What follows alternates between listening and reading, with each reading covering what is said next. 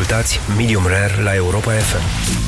Trăim niște vremuri foarte interesante din punct de vedere gastronomic. Sunt cele mai bune și cele mai proaste timpuri, simultan. Cumva avem norocul să ne aflăm în vremurile astea. Tot mai mulți oameni sunt extrem de preocupați de ceea ce mănâncă și duc preocuparea asta până la obsesie, ceea ce este greșit. De ce e greșit, o să vă spun în emisiune.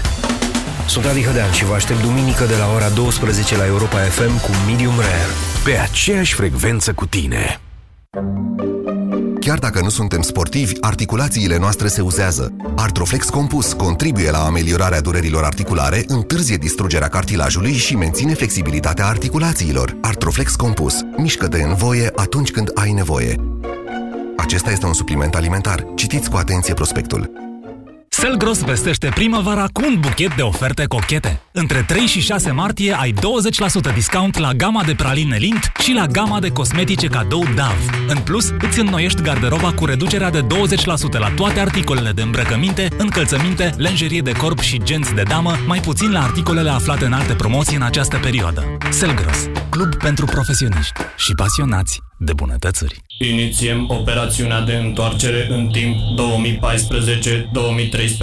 2014-2013. Din păcate nu putem da timpul înapoi, însă există un mod de a ne păstra tinere. Există Aspasia 40 Plus. Aspasia 40 Plus conține o formulă complexă pe bază de acid hialuronic, colagen și extract de urzică. Cu formula unică Aspasia, pielea se menține tânără, părul își păstrează vitalitatea și unghiile sunt mai sănătoase. Aspasia 40 Plus este un supliment alimentar. Citiți cu atenție prospectul. Aspasia Ești frumoasă!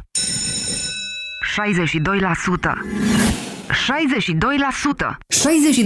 62% dintre elevii de clasa 8 obțin notă mai mică la examen decât la clasă. Crește nota copilului tău. Examenul tău.ro te pregătește pentru evaluarea națională. Eficient și rapid. Acum cu 40% reducere pe examenul tău.ro. Gripa este o boală contagioasă. Pregătește-ți organismul de luptă. ProImmunity. Se ia de gripă. ProImmunity este un supliment alimentar. Citiți cu atenție prospectul. Eu nu mai vin cu tine cu mașina, punct. Dar uh, ce-am greșit? E puraj. Nu mai spune e puraj, că tot timpul mi-e rău când mergem undeva. Ori am rău de mașină, ori nu știi tu să conduci. Eu nu mă mai urc în mașină. Emetix, formula complexă creată pentru orice rău de mișcare. Ai rău de mișcare? Ia Emetix. Acesta este un supliment alimentar. Citiți cu atenție prospectul. Pentru sănătatea dumneavoastră, evitați consumul excesiv de sare, zahăr și grăsimi. Avocatul diavolului cu Cristian Tudor Popescu și Vlad Petreanu. Acum la Europa FM. Când Ministerul Agriculturii a anunțat săptămâna asta că a găsit un lot de brânză contaminată cu E. coli și a dat numele producătorului, o firmă din Argeș, publicul a luat foc. Ministerul a fost acuzat că încearcă să găsească un țap ispășitor, că are ceva cu producătorii români, că susține corporațiile care bagă numai chimicale în mâncare. Degeaba a insistat ministrul că informarea era nu doar legitimă, ci și obligatorie, ca să nu fie afectată populația care poate avea acasă în frigidere brânza asta contaminată. Opinia publică n-a crezut. Nu e doar o întâmplare. Nivelul de încredere în autoritățile publice din România a ajuns atât de jos încât oamenii presupun că mințiți de acestea aproape de fiecare dată când e o situație de criză. Scenarita a ajuns boală comună, iar teoria conspirației bate orice comunicat. Săptămâna asta, la concurență cu povestea producătorului de lactate din Argeș, pe Facebook, unde sunt conectați milioane de români, s-a răspândit ca foc uniască acuzația că Ministerul Sănătății a pus în circulație un vaccin neaprobat. Degeaba s-a comunicat oficial contrariul, cu documente și numere de înregistrare. Neîncrederea a persistat. Mai înainte, amintiți-vă de conspirațiile care au însoțit și încă mai însoțesc tragedia de la colectiv și cauzele izbucnirii incendiului manifestațiile antiguvernamentale, prăbușirile elicopterelor smurt, intervențiile nereușite de salvare, până și închiderea unor drumuri din cauza zăpezii, nu sunt niciodată simple accidente sau întâmplări nefericite, ci scenarii puse la cale de forțe obscure pentru tot soiul de motive antinaționale. Am încheiat citatul. Dar tocmai neîncrederea în autoritate este un fenomen antinațional până la urmă.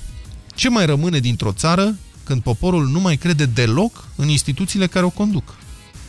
Parlamentul, expresia instituțională a democrației, deci, este la o cotă îngrozitoare de neîncredere, ce depășește 90%. La fel și în cazul partidelor, adică formele organizate prin care cetățenii își exprimă dorințele politice, despre care 9 din 10 români au o părere proastă și foarte proastă. Primărie, abia unul din trei români are încredere în ea. Guvern, cam tot pe acolo. Președinția lui Iohannis a stat mai bine la început, dar acum e și ea în scădere. Justiția e mai jos decât serviciile secrete, despre care totuși nu știm ce să credem cu adevărat. Presa e în cădere liberă, cu fiscul e nenorocire și nici Banca Națională nu stă prea bine. Singurele instituții care încă mai mișcă la acest capitol sunt armata, cu o cotă de încredere care depășește constant 70%, și biserica, care în continuare peste 50%, chiar dacă se apropie cam repejor de acest prag. Dacă ar fi să ne luăm după aceste date, rezultă că poporul român ar aprecia mai degrabă o teocrație militarizată în locul democrației noastre încă tinere și plină de neajunsuri, e adevărat. În cine din România mai avem încredere? De ce nu mai credem aproape nimic din ce ne spun autoritățile? La aceste întrebări vă chemăm să răspundeți azi la avocatul diavolului. Bun, domnul Popescu, bună ziua! Bine ați venit la Avocatul Diavolului. Astăzi facem o dezbatere clasică în care chemăm ascultătorii să sune pe tema asta. Uh, când am intrat în emisie acum câteva minute, a spus o poveste cu uh, doi musulmani care au încheiat o înțelegere cu un inshallah și un hamdulillah. Și spuneați că vreți să continuați. Vă ascultăm. Da. Deci o înțelegere pe milioane de dolari. Era vorba de o construcție fără acte, fără martori, nimic altceva decât ce? Încrederea reciprocă. O să mă întrebați ce se întâmpla dacă unul dintre ei încălca înțelegerea. Nu? Da, bună întrebare. Da. Corect. Deci, întotdeauna încrederea are în spate și o sancțiune. Asta este ceea ce uh, de obicei nu se gândește. Dacă acel om încălca înțelegerea, el era exclus din comunitatea respectivă a oamenilor de afaceri musulmani. Mhm. Fără lege, nu era nevoie de proces, de tribunal, de avocați. Simplu fapt, domne, cu tare și-a dat cuvântul și nu și l-a respectat, era suficient ca să nu mai încheie nicio altă înțelegere, respectivul să nu mai fie admis în nicio altă conjunctură de afaceri. De asta presupune proscris. și onestitatea partenerilor, astfel încât unul să nu-l acuze pe celălalt în exact. mod fals. Exact, exact. Deci astfel de relații nu pot avea loc decât într-o uh, societate cu un capital social de încredere sau capital civic, cum uh, îl numesc uh, mari sociologi ca Putnam sau Fukuyama, care reprezintă principala resursă a unei societăți. În teoria lui Fukuyama, nu uh, PIB-ul per capita pe cap de locuitor, nu, eu știu, consumul de energie electrică, nici măcar uh, salariul sau uh, valoarea uh, pensiei sau nici măcar calitatea vieții, nivelul de viață, nu reprezintă parametru fundamental care definește o societate, ci încrederea. Mhm. El spune că o societate e cu atât mai puternică cu cât există un capital de încredere distribuit cât mai uniform între instituții, între pături sociale și, în ultimă instanță, între indivizi. Uh-huh. E, asta este, de fapt, problema noastră teribilă în acest moment. Dar ce fel de societate descrie lipsa de încredere din România în instituții? Ce fel de... So- societate, da. Uh, este o societate a suspiciunii generalizate. Asta așa ar putea fi numită în clipa de față societatea românească. O societate a neîncrederii.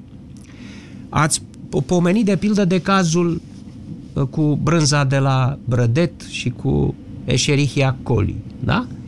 Deci ce a făcut Ministerul Agriculturii? A luat o măsură și a comunicat-o în sensul protejării sănătății populației.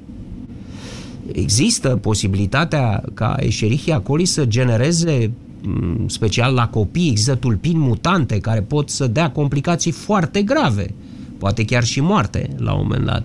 Deci, o măsură pe care lumea ar fi trebuit să o salute. Uite, domnule, oamenii ăștia sunt foarte uh, precauți și încearcă să ne protejeze viețile, nu a fost interpretată ca atare. Ce a uh, fost mai plauzibil pentru, din păcate, multă lume? Ce a fost mai plauzibil? Mai plauzibilă a fost o teorie a conspirației legată de multinaționale, de chimicale, de unii care vor să distrugă uh, întreprinzătorul român de și mai departe. De ce? De ce? De ce? E ușor să te gândești, domnule. Există o cantitate de brânză contaminată pe da, piață. Da, da. Am dreptul să știu cum. De ce ai, ai și obligația să știi. Da. Eu am obligația să-ți comunic asta, nu? E da. pentru protecția vieților noastre. De ce? Pentru că de vreo 15-20 de ani încoace, distinșii noștri colegi de breaslă, domnule Petreanu, nu fac altceva, și o să discutăm și de ideea asta de breaslă, nu fac altceva decât să alimenteze un astfel de tip de gândire și puneți două rânduri de ghilimele lângă gândire. Ideea e următoarea, nu? receptorul, cetățeanul care primește de la media uh, respectivele uh, teorii ale conspirației, pe care, așa zis și jurnaliști, 90% dintre ei le uh, inventează frecvent. Din asta trăiesc, da? Le auziți mereu. Domne, stați că nu-i chiar așa, să vedeți că e de fapt PSD-ul care e înțeles cu Iohannis și de-aia l-a scos pe Oprea. Și acum este Voiculescu care are un, uh, un telefon cu internet special dat de KGB, care discută direct cu Moscova și în felul ăsta. Deci cu cât este mai abracadabrantă o, o teorie de soiul acesta, cu atât dă senzația de deșteptăciune. Adică nu ne prostesc ei pe noi. Să creează un soi de, de legănare colectivă pe scaun foarte plăcută, atât a emițătorilor acestor teorii, cât și a receptorilor. Ce dăștept suntem noi, domne! Ce, ce, ce, ce zici dumneata? Să zicem că să ridic o voce și spune Bine, domne, dar ăștia de la Ministerul Agriculturii au zis și ei, domne, e bine să vă spunem, Doamne ferește, să nu le aveți în frigider brânza aia să îmbolnăvească copilul. ești prost, domne, nu știi nimic, e, nu ești informat, domne, mai vezi despre ce e vorba. Asta, de fapt, are la bază ceva ce se numește briciul lui Ocam. Da? Briciul lui Ocam înseamnă așa, cu cât se multiplică ipotezele în legătură cu o problemă, cu rezolvarea unei probleme, cu atât șansele ca acela să fie răspunsul sunt mai mici, din ce în ce mai mici, da? Deci când trecem de la PSD, la Iohannis, la telefonul KGB, din uh, pușcărie și mai venim cu o ipoteză și încă o ipoteză, nu mai contează adevărul acelor ipoteze în sine. Uh, pur și simplu nu va mai fi adevărat. Așa ceva nu poate să fie adevărat. Uh-huh. Vedeți? Deci ăsta este mecanismul pe care l-a injectat presa, domnule. Uh-huh. Credeți că... Petreanu. Bun, a, ok, nu știu dacă aș vrea neapărat să iau apărarea colegilor. Um, în presă, jurnaliștii știu foarte bine că mecanismul verificat ca să vinzi mai mult este să speculezi teama și să dai If it bleeds, it leads, așa da. spun englezii da. din presă. Bun, ăsta e un reflex al jurnaliștilor, da. Da. care probabil că oferă publicului un conținut de acest tip, că așa au făcut dintotdeauna, numai că acum beneficiază de puterea de amplificare și de multiplicare a unei uh, rețele Uh, mă refer la Facebook, care are capacitatea să viralizeze imediat, pentru că Facebook-ul viralizează pe baza emoției. Like-ul pe care noi îl dăm atunci când mă rog, reacționăm la o postare de pe Facebook, share-ul pe care îl dăm, ăla este o exprimare a emoției. Da. Ori se viralizează, în primul rând, subiectele care creează emoții și care creează teamă. Întrebarea mea ar fi așa. Credeți că e posibil să existe, um, cum să spun, încercări coordonate de aruncare pe piață a cât mai multor ipoteze de acest gen. O să devin și o conspiraționist. Teoria conspirației și aici. Îmi dau seama în timp ce vorbesc cu Dar de ce să nu, putem, să nu punem întrebarea? Adică eu mă dacă credeți, n-am afirmat nimic. Pentru că, din nou, Poate briciul, fi speculat mecanismul ăsta? Briciului o camoretează de la bun început. Evident că nu e vorba, este o structură amorfă prin care, cum spunea Umberto Eco înainte să ne părăsească acum, idiotul satului a ajuns în prim plan uh-huh. și cunoscut la nivel planetar. Atunci suntem captivi da? idiotului satului, nu? Păi suntem. Și At- câtă, câtă vreme nu ne putem apăra. Păi și care ar fi apărarea? Apărarea este educația. Uh-huh. Am spus-o și o să o repet de câte ori va fi nevoie. Asta ca să reziști la teoria conspirației. Da, Dar da. ce faci cu încrederea față de Parlament, față de partide, față de instituții? Că... Hai să o luăm cu încrederea față de instituții. Okay. Da? Ați pus întrebarea în cine să mai avem încredere. Mă refer la instituții, că așa... Păi atunci hai să punem întrebarea în ce să mai avem încredere când, e, când vorbim de instituții. Okay. Pentru că asta este distinția esențială aici să ai încredere în cutare nu pentru că ai tu încredere în Ștefan sau în George, pentru că îi cunoști tu, ci pentru că sunt de la instituția cutare și tu știi că instituția aia n-are mamă, n-are tată. E foarte corectă, își face totdeauna treaba ca lumea și nu funcționează pe bază de șpagă cum, de unde mai vine această reacție a populației de neîncredere în autoritate? Vezi cazul acum al Ministerului Sănătății și multe, Ministerului Agriculturii. Și al Sănătății cu vaccinul, da. Și al Sănătății cu vaccinul și cu sindromul uh, uh uremic, hemolitic uh, uremic. Deci, de unde vin aceste, uh, aceste explozii de neîncredere ale populației? Păi vin de acolo că fiecare dintre cei fără niciun fel de înțelegere și conspirație, fiecare uh, din cei care sunt dispuși să creadă într-o astfel de teorie au dat șpagă, domnule Petreanu, cândva, sau foarte curând, sau vor da mâine. Au dat șpagă unei, a, unei instituții, au dat șpagă unui doctor, au dat uh, șpagă la un ghișeu. Și și-au pierdut obțină... respectul față de instituția păi respectivă când ai astfel de relații la nivelul cetățeanului extrem de răspândite cu instituțiile, cum dracu să le respecti? Bun. Sună-l pe avocatul diavolului la 0372 069 599.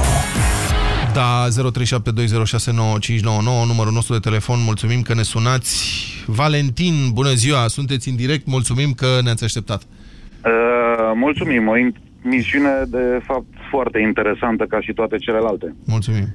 În primul rând, din punctul meu de vedere, cu siguranță, în proporție de 100%, toate instituțiile statului au mamă și tată.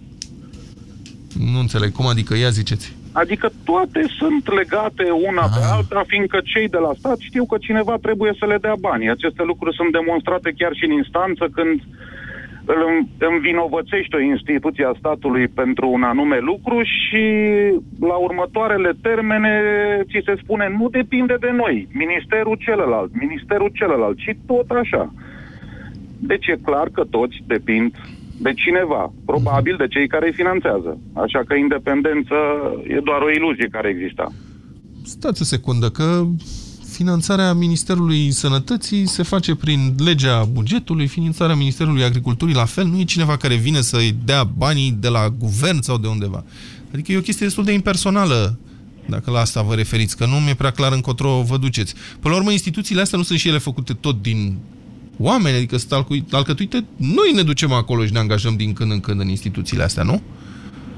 Mm, da, este foarte adevărat ceea ce spuneți. Uh, eu uh, vorbeam poate și din prisma unui fapt relativ, nu relativ, foarte personal, în care o instituție a statului, în mod foarte simplu, după ce o instanță a hotărât că trebuie să mi se acorde ceva, nu mi s-a acordat. Deosebit de simplu. Uh-huh acele două instituții ale statului care au fost uh, obligate printr-o hotărâre a unei instanțe nu au respectat această uh, hotărâre a instanțelor românești și foarte simplu, cum să ai încredere? În momentul în care se spune, în 5 zile trebuie să executați această hotărâre.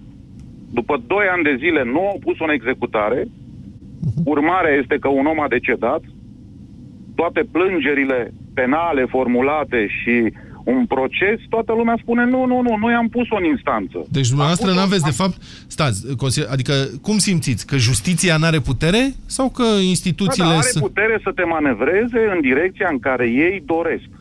Păi înseamnă că n-ați cotizat. Este foarte adevărat. Da? Este da, foarte Valentin, adevărat. n-ați cotizat. Și atunci, păi ca să se pună o lege în aplicare în România, nu este suficient să existe legea, organele și cetățeanul. Trebuie să mai existe și șpaga. Treb- Eu am asistat, apropo de ce spuneați de legătura, Valentin, între diverse instituții în acest sistem de șpagă generalizată. Uh, am uh, avut ocazia să văd cum arată așa ceva și care începea cu preșpagă. Și ce aia preșpagă? Este o, o șpagă pe care o dai ca să fii demn să dai după aia șpaga adevărată. Ca să fii luat în considerare, păi vă spun eu. Cum? Era vorba... Vă cred, uh, vă cred în Așa. tot ceea ce spuneți și sunt convins că aveți dreptate. Noi, uh, din păcate, am încercat altă variantă. Finalitatea nu a fost una fericită. Uh, Este foarte simplu, nu te bagă nimeni în seamă. Deci instituțiile statului, vă spun cu mâna pe inimă și sunt cu copilul în mașină care abia l-am luat de la școală. Uh, m-am oprit ca să vă pot auzi mai bine, fiindcă este o emisiune foarte interesantă. Mulțumim. Uh, Am cum să ai încredere în instituțiile Așa. statului? Păi asta, asta este întrebarea, Valentin, foarte bună. Cum să ai încredere în niște instituții care, dacă îți fac la un moment dat ceva gratuit, fără șpagă, fără mită, te privesc cu ură. Deci ăla care chiar îți dă actul pe care trebuia să ți-l dea prin lege, corect, aveai să ți-l iei, ți-l dă, dar ți-l trintește cu o scârbă și aproape cu ură, na mă, na. Domnul Popescu. Pentru da. că n-ai dat nimic. Urmează Laurențiu. Laurențiu, uh, mulțumim că sunteți pe linie. Stați așa un pic, să zic și eu ceva. Acum, eu nu neg că în țara asta se dă șpagă și că e un fenomen generalizat. Eu vă spun, poate că trăi, nu știu, vă spun, experiența mea personală este că eu nu am dat, sincer vă spun, nu am dat niciodată șpagă ca să obțin un serviciu gratuit. Adică am dat la frizer, dar aia nu se consideră, nu? Aia La nu, ospăd, aia nu, nu. nu, nu, nu. Dar ca să obțin un act, un document, la doctor, n-am reușit să dau niciodată, deși m-am gândit așa de câteva ori. Deci eu n-am dat. Bun, cât de cât mai e cineva în studio celălalt care face că nu e adevărat. Vă dau cuvântul meu de onoare că... Bine, Laurențiu, bună ziua. Mă, credeți, domnule, credeți că se poate trăi în... Credeți că se poate trăi în țara asta fără să dai șpagă? Ah, grea întrebare. Uh, atâta timp cât uh, vizarea este în toate autoritățile implicate, începând de la Parlament, administrație, biserică, televiziune sau mass media, nu numai televiziune și așa mai departe, lista e lungă, atâta timp avem ultimul exemplu de la Curtea Constituțională, când uh, încă, mă rog, încă se așteaptă normele de aplicare, dar La... tu vii și uh, ați pre- s-a prezentat cu ce a, pre- ce a spus doamna Cheveș și cu interceptările cu SRI-ul și toată problema asta. Atâta timp cât singura instituție în care mai avem încredere vine și este cotonogită așa, se da la joale... Dumneavoastră vă referiți la o decizie privind modul în care se fac interceptările telefonice. Exact. Este destul de complicat Exact, de în explicat juridic, dar s- sunt două interpretări Da, aici. Una care zice că DNA-ul a rămas fără, mă rog, fără instrumentul principal al în lupta anticorupție, cealaltă interpretare e că, domnule, stai că nu e chiar așa Da, de da. fapt. Dar e o discuție Problema complicată. Este că, problema este că cetățeanul de rând o ține de coarne și vine cineva și spune că, domnule, e ciută. Dă o ordonanță de urgență sau chiar o lege și spune că e ciută. Și tu trebuie să te supui legii. Știți care este cel mai greu test pentru un părinte? Vă rog. Când vine copilul acasă și se uită în ochii părintelui și spune, tat, tu îl înveți, uite, fă așa, că așa e frumos, așa e bine, așa e. Și vine acasă și te întreabă, tată, dar tu pe ce lume trăiești? Nu vezi ce e în jur? Uite puțin. Uite, Radu, mi-amintesc de o situație de acum vreo mulți ani în urmă, Laurențiu. chiar cu fiul meu mic, la da. școală, era prin clasa, cred, a 5-a, a 6 și l-am întrebat uh, ce aveți mâine. Păi mâine, zice, avem uh, meciuri între clase de fotbal, între ele. Și zic, câștigați? Uh, Păi nu câștigăm, câștigă ăilalți de la B. Păi de unde știi tu că o să câștige ăilalți de la B? Păi zice, am dat câte 100 de mii. A, nu cred așa ceva. Deci, se șpăguia, se vindea meciul la clasa a șasea, meciul interclase. A, la trei. înțelegere. Acum că da. spuneți, mi-aduc aminte că dacă vorbiți de școală, recunosc în fața publicului cinstit că pe vremea lui Ceaușescu la facultatea de electrotehnică împreună cu toată grupa am strâns câte un bănuț ca să Așa. luăm o sticlă de whisky și un cartuș de uh, Kent, cred că era, Așa. pentru un domn profesor. Domn profesor. Da, Păi ca să da. nu Păi fie da. cel mai rău cu noi la examen. Păi, vezi? Deci, da, odată am participat, dar eu personal niciodată. Acolo că era cu lumea, vedeți, e și asta o chestie în colectiv. Adică, bă, dacă dădeau toți odată că nu era onorabil, eu ce făceam? Spărgeam gașca? Doi, însemna că profit de îngăduința cumpărată a profesorului pe nedrept, că eu n-aș fi cotizat, nu? Cam așa ar fi fost. Și ca Da, da, da. am participat și eu la șpăguire ca să nu fiu, cum să spun, să nu Să profit... fii în rândul lumii. Da, Să fii în rândul lumii. Există Exact, exact. teama asta de a nu fi în rândul lumii, de a fi lăsat pe margine. Păi a și fost de a, exclus din grup. De a pieri Păi de ce unul faci, mă? singur. Păi adică, cum? E, Adică vedeți? tu treci pe banii noștri? Păi cum Cam adică? așa. Noi dăm și tu nu dai? Cum adică nu dai? Bine, Radu, bună ziua! Vă ascultăm. Bună ziua, vă vă salut. rog. Ce vreau eu să discut cu dumneavoastră vis-a-vis de cantitatea asta de brânză găsită la, Da. la Brădet. Scenariul ăsta personal mi se pare foarte cunoscut. Uh, mi-aduc aminte că acum vreo 5-6 ani, eu stau în Brașov, a fost cazul cu gripa aviară și au găsit ei, ziceau, niște păsări infectate și au mers la absolut toate fermele astea avicole Da. și au omorât toate păsările. Așa, e o procedură foarte dură. S-a aplicat peste tot în lume, nu doar în România. Mm, total de acord cu dumneavoastră, dar să treceți la, de la o presupusă, uh, uh, mă rog, boală care o au păsările, da? Să, să treci la, la toți fermierii și să le omori păsările fără să le verifici, fără să iei uh, nu știu, câteva păsări și să le faci analizele în parte, mi se pare Păi, un pic aiurea. Să vă spun, domnul Radu, care, foarte pe scurt, care e problema cu virusul ăsta al gripei aviare? În primul rând că se răspândește foarte ușor între păsări care au obicei unele dintre ele să mai și zboare, să se găinățeze în mod nediscriminatoriu, așa, inclusiv prin diverse uh, poiate, poie, poiatele oamenilor. Doi, problema este că virusul ăsta trece la om. Dumneavoastră, ce ați fi vrut atunci?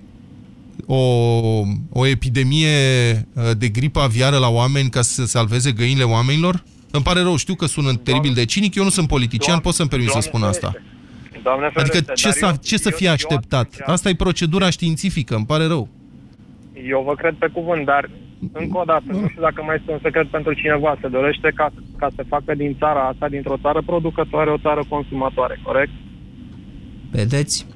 Deci, dumneavoastră credeți că toată acea omorâre de găini din România, interzicerea de produse din pui la raft, a fost premeditată, a fost uh, o conspirație prin care, să zicem, puii, pulpele americane, să uh, e- câștige piața românească, nu? Evident. Da? Evi- Da, de ia ce vis-a-vis. evident? Ați spus evident. De ce evident? Pentru că asta, asta se urmărește, a se face din, ța- din țărișoara asta. Vedeți? Să nu mai producem și să consumăm. Să Deci- consumăm ce au alții, că alții, vezi, Doamne, au mai bun decât noi. Bun, deci noastră aveți un, un sistem de gândire mult mai larg, nu e vorba numai de pui aici. Asta Da, se da, da, urmărește a se clar. face din țărișoare. De la industrie, de la absolut tot. Bun, deci noi suntem ținta tuturor marilor corporații, tuturor marilor țări occidentale care s-au înțeles între ele și au zis, domnule, până când nu rezolvăm și cu românica asta de acolo care ne stă în gât, nu ne lăsăm. Corect? Evident. Da, da. Da? Bun, am înțeles, mulțumim pentru telefon, Radu, am reținut și punctul dumneavoastră de vedere. Mugur, bună ziua! Bună ziua, domnule. Vă rog. cum poți să mai ai încredere în instituțiile statului sau în stat când Da. el nu aplică rezultatele unui referendum? Vă referiți la... Auziți la care va fi... uh, Știu, la, vă referiți la referendumul de reducere a numărului parlamentarilor la 300 și la transformare în unicameral din bicameral, da? Din 2009. Perfect de acord cu dumneavoastră. Dar dacă astăzi s-ar organiza un referendum, vă întreb, și ați fi întrebat, dacă în loc de 300 de parlamentari să fie 100, Nu știu, ăla a fost atunci referendum, a fost valid pentru că la, au votat mai mulți oameni. Nu, răspundeți-mi la asta. Înțeleg, nu contest. Dar dumneavoastră ce ați răspunde? Sincer? Da. Da. Ați răspunde da. Dar ce credeți, nu vă întreb pe dumneavoastră ce ați răspunde dumneavoastră, dar ce credeți că ar răspunde majoritatea românilor care ar participa la un referendum unde s-ar întreba dacă sunt de acord cu desfințarea Parlamentului? A spus mai devreme domnul Cristian Toru Popescu ceva cu educația. A răspunde ce li s-ar spune de la primărie. Credeți? Da, da. Bună da. asta. Are drept excelentă, Mugur, asta este. Ce li se spune de la primărie sau, este că- sau de la parohie, adică de la Da, da, da. preotul, E mult da? de discutat. E mult de discutat. Da, așa este, aveți perfectă dreptate. Îmi cer scuze, doamne. Nu, vă rog, continuați. Ce Exact, parohia, primarul și de multe, de multe ori și directorul de școală. Exact. Și ce ar trebui să se întâmple ca să vă revină încrederea în autorități? Că, că... Nu poți să spui că după aceea zice lumea că ești extremist, că ești violent. Toată lumea știe ce trebuie făcut, dar nu se poate face, că suntem în, demo- în democrație, între ghilimele. Ce, ce trebuie făcut? Eh, Ziceți-o, că Ziceți, este ce, domnule, o nu dictatură. Ziceți, domnule, dictatură. o, da, o dictatură 2-3 ani să, se, să fie la un moment dat punctul zero. Ce fel de dictatură? Militară? Nu știu, asta trebuie să niște politicieni cu capul pe umeri, tineri, care nu au fost uh, surprins de sistem, de nenorociți ăștia în vârstă și să pună pe hârtie. Trebuie făcut asta și asta. Doi ani de zile se fac, se aplică legea. Ceva gen DNA și atunci peste doi ani se zice gata, e punctul zero. Și de aici începe Da. o societate mai sănătoasă. Mulțumesc, Mugur, pentru punctul acesta de vedere. Îmi dă prilejul să spun două cuvinte. Vedeți, exact asta este problema acestei lipse fundamentale de încredere la care a ajuns societatea românească față de instituțiile care reprezintă democrația. Creează așteptare pentru o soluție, cum să spun, de ex- o soluție politică de extremă. Iar de, dacă România nu are acum și nici nu a avut vreodată un partid extremist serios, starea asta de profundă neîncredere în care 9 din 10 români consideră că partidele sunt hoațe, proaste, un rău pentru România, asta nivelează terenul pentru posibila apariție A unei, dictaturii? nu, a unei soluții politice de extremă. Hai să, să totuși hai să precizăm ceva. Mai există și falsa încredere, pseudo-încrederea, cum este în cazul armatei și bisericii. Încrederea în biserică este bazată și ambele, încrederea în armată și în biserică, au la bază altceva, au la bază neîncrederea în partide și în oamenii politici. Tocmai pentru că oamenii nu găsesc repere în spațiul ăsta în care ar trebui să găsească al Parlamentului, al Guvernului, al administrației, nu găsesc repere, atunci să duc unde le-a mai rămas. De aceea cumva crește uh, și se menține la cote înalte această uh, așa zisă încredere. Asta nu înseamnă de fapt uh, însă, nu înseamnă de fapt că oamenii ar s-ar gândi la o soluție, cum ați spus domnule Petreanu, de teocrație, deci o dic- dictatură religioasă sau de dictatură militară. Pur și simplu ei se refugiază. Unde? Încrederea în armată. Ce, ce calitate ar- are armata ca să ai încredere în ea? Una singură, n-are treabă cu politica. Corect? În rest, ce a făcut armata? Ce am avut? Războaie? Am avut mărășești în ultima vreme? Ce am avut? Ce, ce lucru deosebit a făcut armata în societatea românească în ultimii 10 ani? Poate pe la inundații să mai fi uh, intervenit uh, soldații. Și totuși există încredere. Deci este o încredere prin lipsă. Vedeți? O pseudo-încredere rezultată din neîncrederea în politic. Armata fiind considerată neafectată de politic. Biserica la fel. Re- Relația cu biserica este superstițioasă, nu religioasă. Pentru că nu ai încredere de pildă în sistemul sanitar din România că o să-ți vindece copilul, te duci la Sfânta Parascheva, acolo, și uh, miști, atingi moaștele. Și crezi că în felul ăsta o să poți să rezolvi. Pentru că ai fost nedreptățit, cum am avut exemplu în emisiune mai devreme de justiția uh, din România, faci apel la justiția divină, poate te ajută Dumnezeu, poate ajută Dumnezeu să-mi intre și mie copilul la facultate, poate ajută Dumnezeu. Pentru că întâmpini mereu dezamăgiri, frustrări și lovituri din partea unei societăți profund alterate moral, cum este societatea românească. De aceea se duc oamenii spre biserică, nu pentru că au cu adevărat încredere în oamenii bisericii sau în cei armatei. Avocatul diavolului cu Cristian Tudor Popescu și Vlad Petreanu la Europa FM. Alina Sărumâna, mulțumim că a stat pe linie, vă rog. Bună ziua, domnilor. Bună ziua, doamnă. Din nou îmi face plăcere să vă aud. Să o să încheiați din nou apoteotic cu singura femeie care se bagă în treburile bărbaților. Dar am permis că e săptămâna noastră teoretic. Da, vă rugăm. Grea, grea discuție, grea discuție astăzi. Eu cred că lipsa asta de încredere vine din uh, toate lucrurile pe care le-ați punctat deja. Mie nu mi-a mai rămas mare lucru de zis. Din faptul că de deja câțiva ani de zile, în fiecare zi avem câte un om politic care ajunge măcar în judecată, dacă nu cu brățările acolo după grații, unde la mulți le e locul de fapt, în faptul că în sistemul medical, eu dacă nu vreau să-mi vaccinez copilul, trebuie să semnez undeva, dar dacă sistemul medical nu are vaccinul pentru copil și mă ține două luni să-l aștept, nu semnează nicăieri. Mhm. Exact cum spunea uh-huh. acea fabulă sau povestioară cu cei doi care bat mâna și fac o înțelegere pe cuvinte. Eu cum da. să fac o înțelegere pe cuvinte cu sistemul medical când... Când nici am... cu actele jos și cu hârtiile nu funcționează. Exact, exact. Uh, ce ar trebui...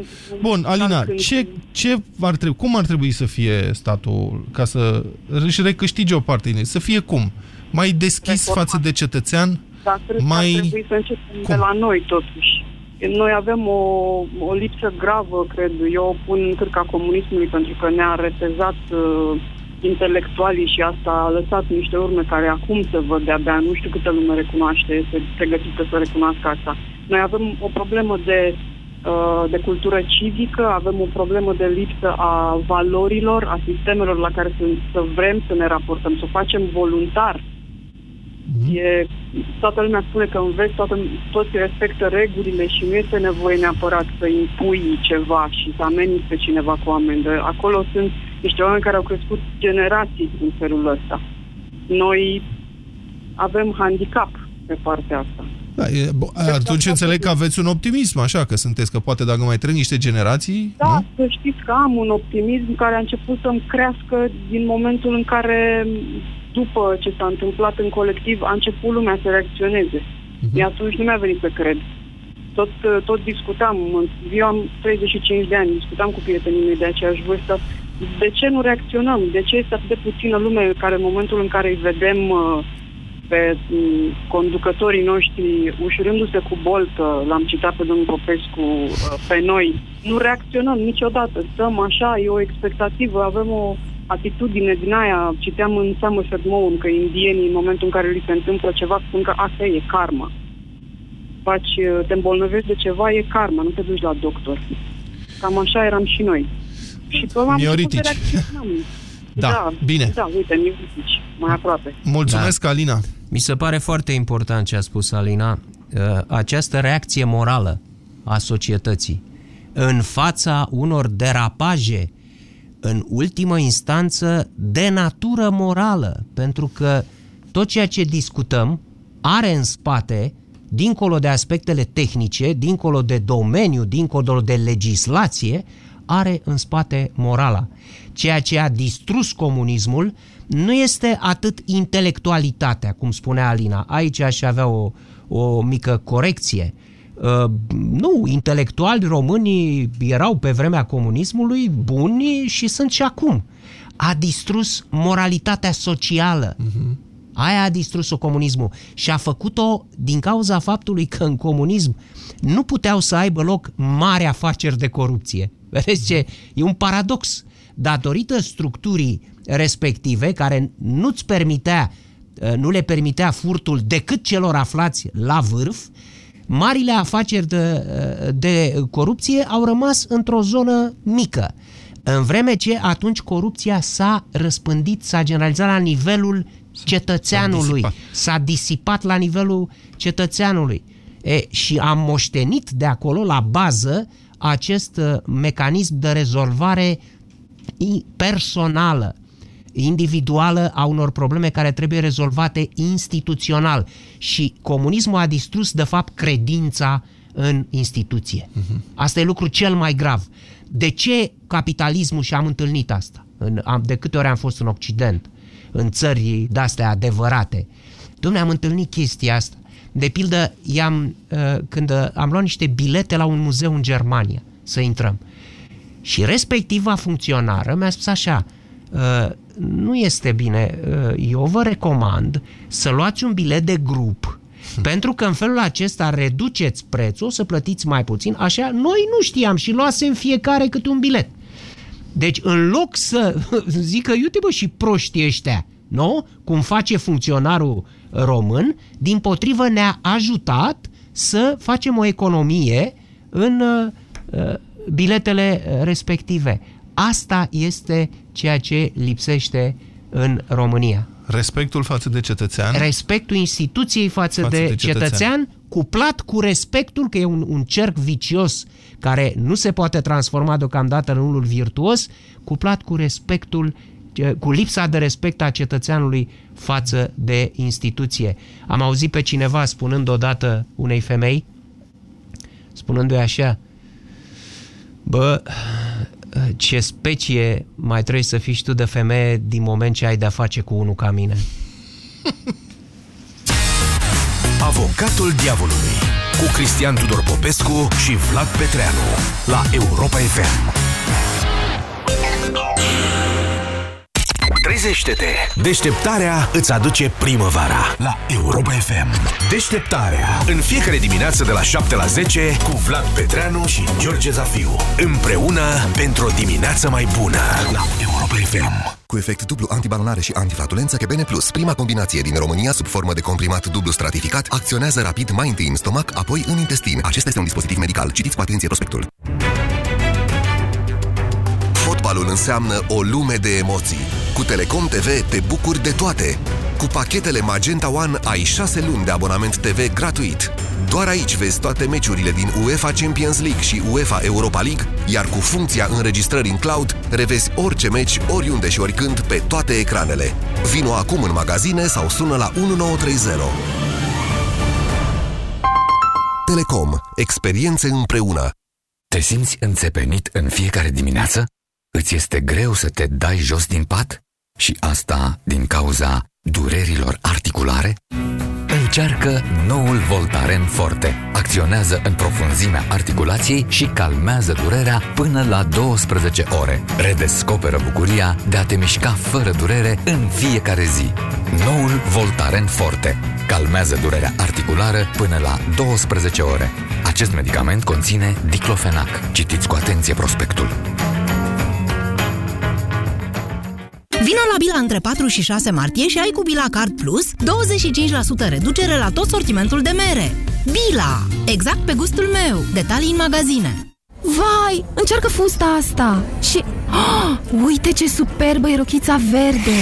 Niciun caz. M-am îngrășat și nu-mi stă nimic bine. Dar de ce nu încerci S-Line System? S-Line System? S-Line System este o descoperire în lupta împotriva surplusului de greutate. S-Line System intensifică arderea grăsimilor, reglând totodată nivelul de zahăr din organism și împiedicând depunerea grăsimii. Odată cu vârsta, metabolismul se modifică. Alege S-Line System în funcție de nevoile tale. S-Line System este un supliment alimentar. Citiți cu atenție prospectul. S-Line System. Silueta perfectă la orice vârstă. Afecțiunile intime au cel mai adesea cauze bacteriene sau fungice și multe femei se confruntă cu astfel de probleme. Simptomele neplăcute ale unei infecții sunt de obicei mâncărime, usturime și miros neplăcut. Zenela Med calmează toate aceste simptome. Cu formula sa inovativă, Zenela Med ajută la combaterea afecțiunilor intime, indiferent de cauzele lor. Zenela Med este acum disponibil în farmacii. Zenela Med, pentru siguranța intimității tale.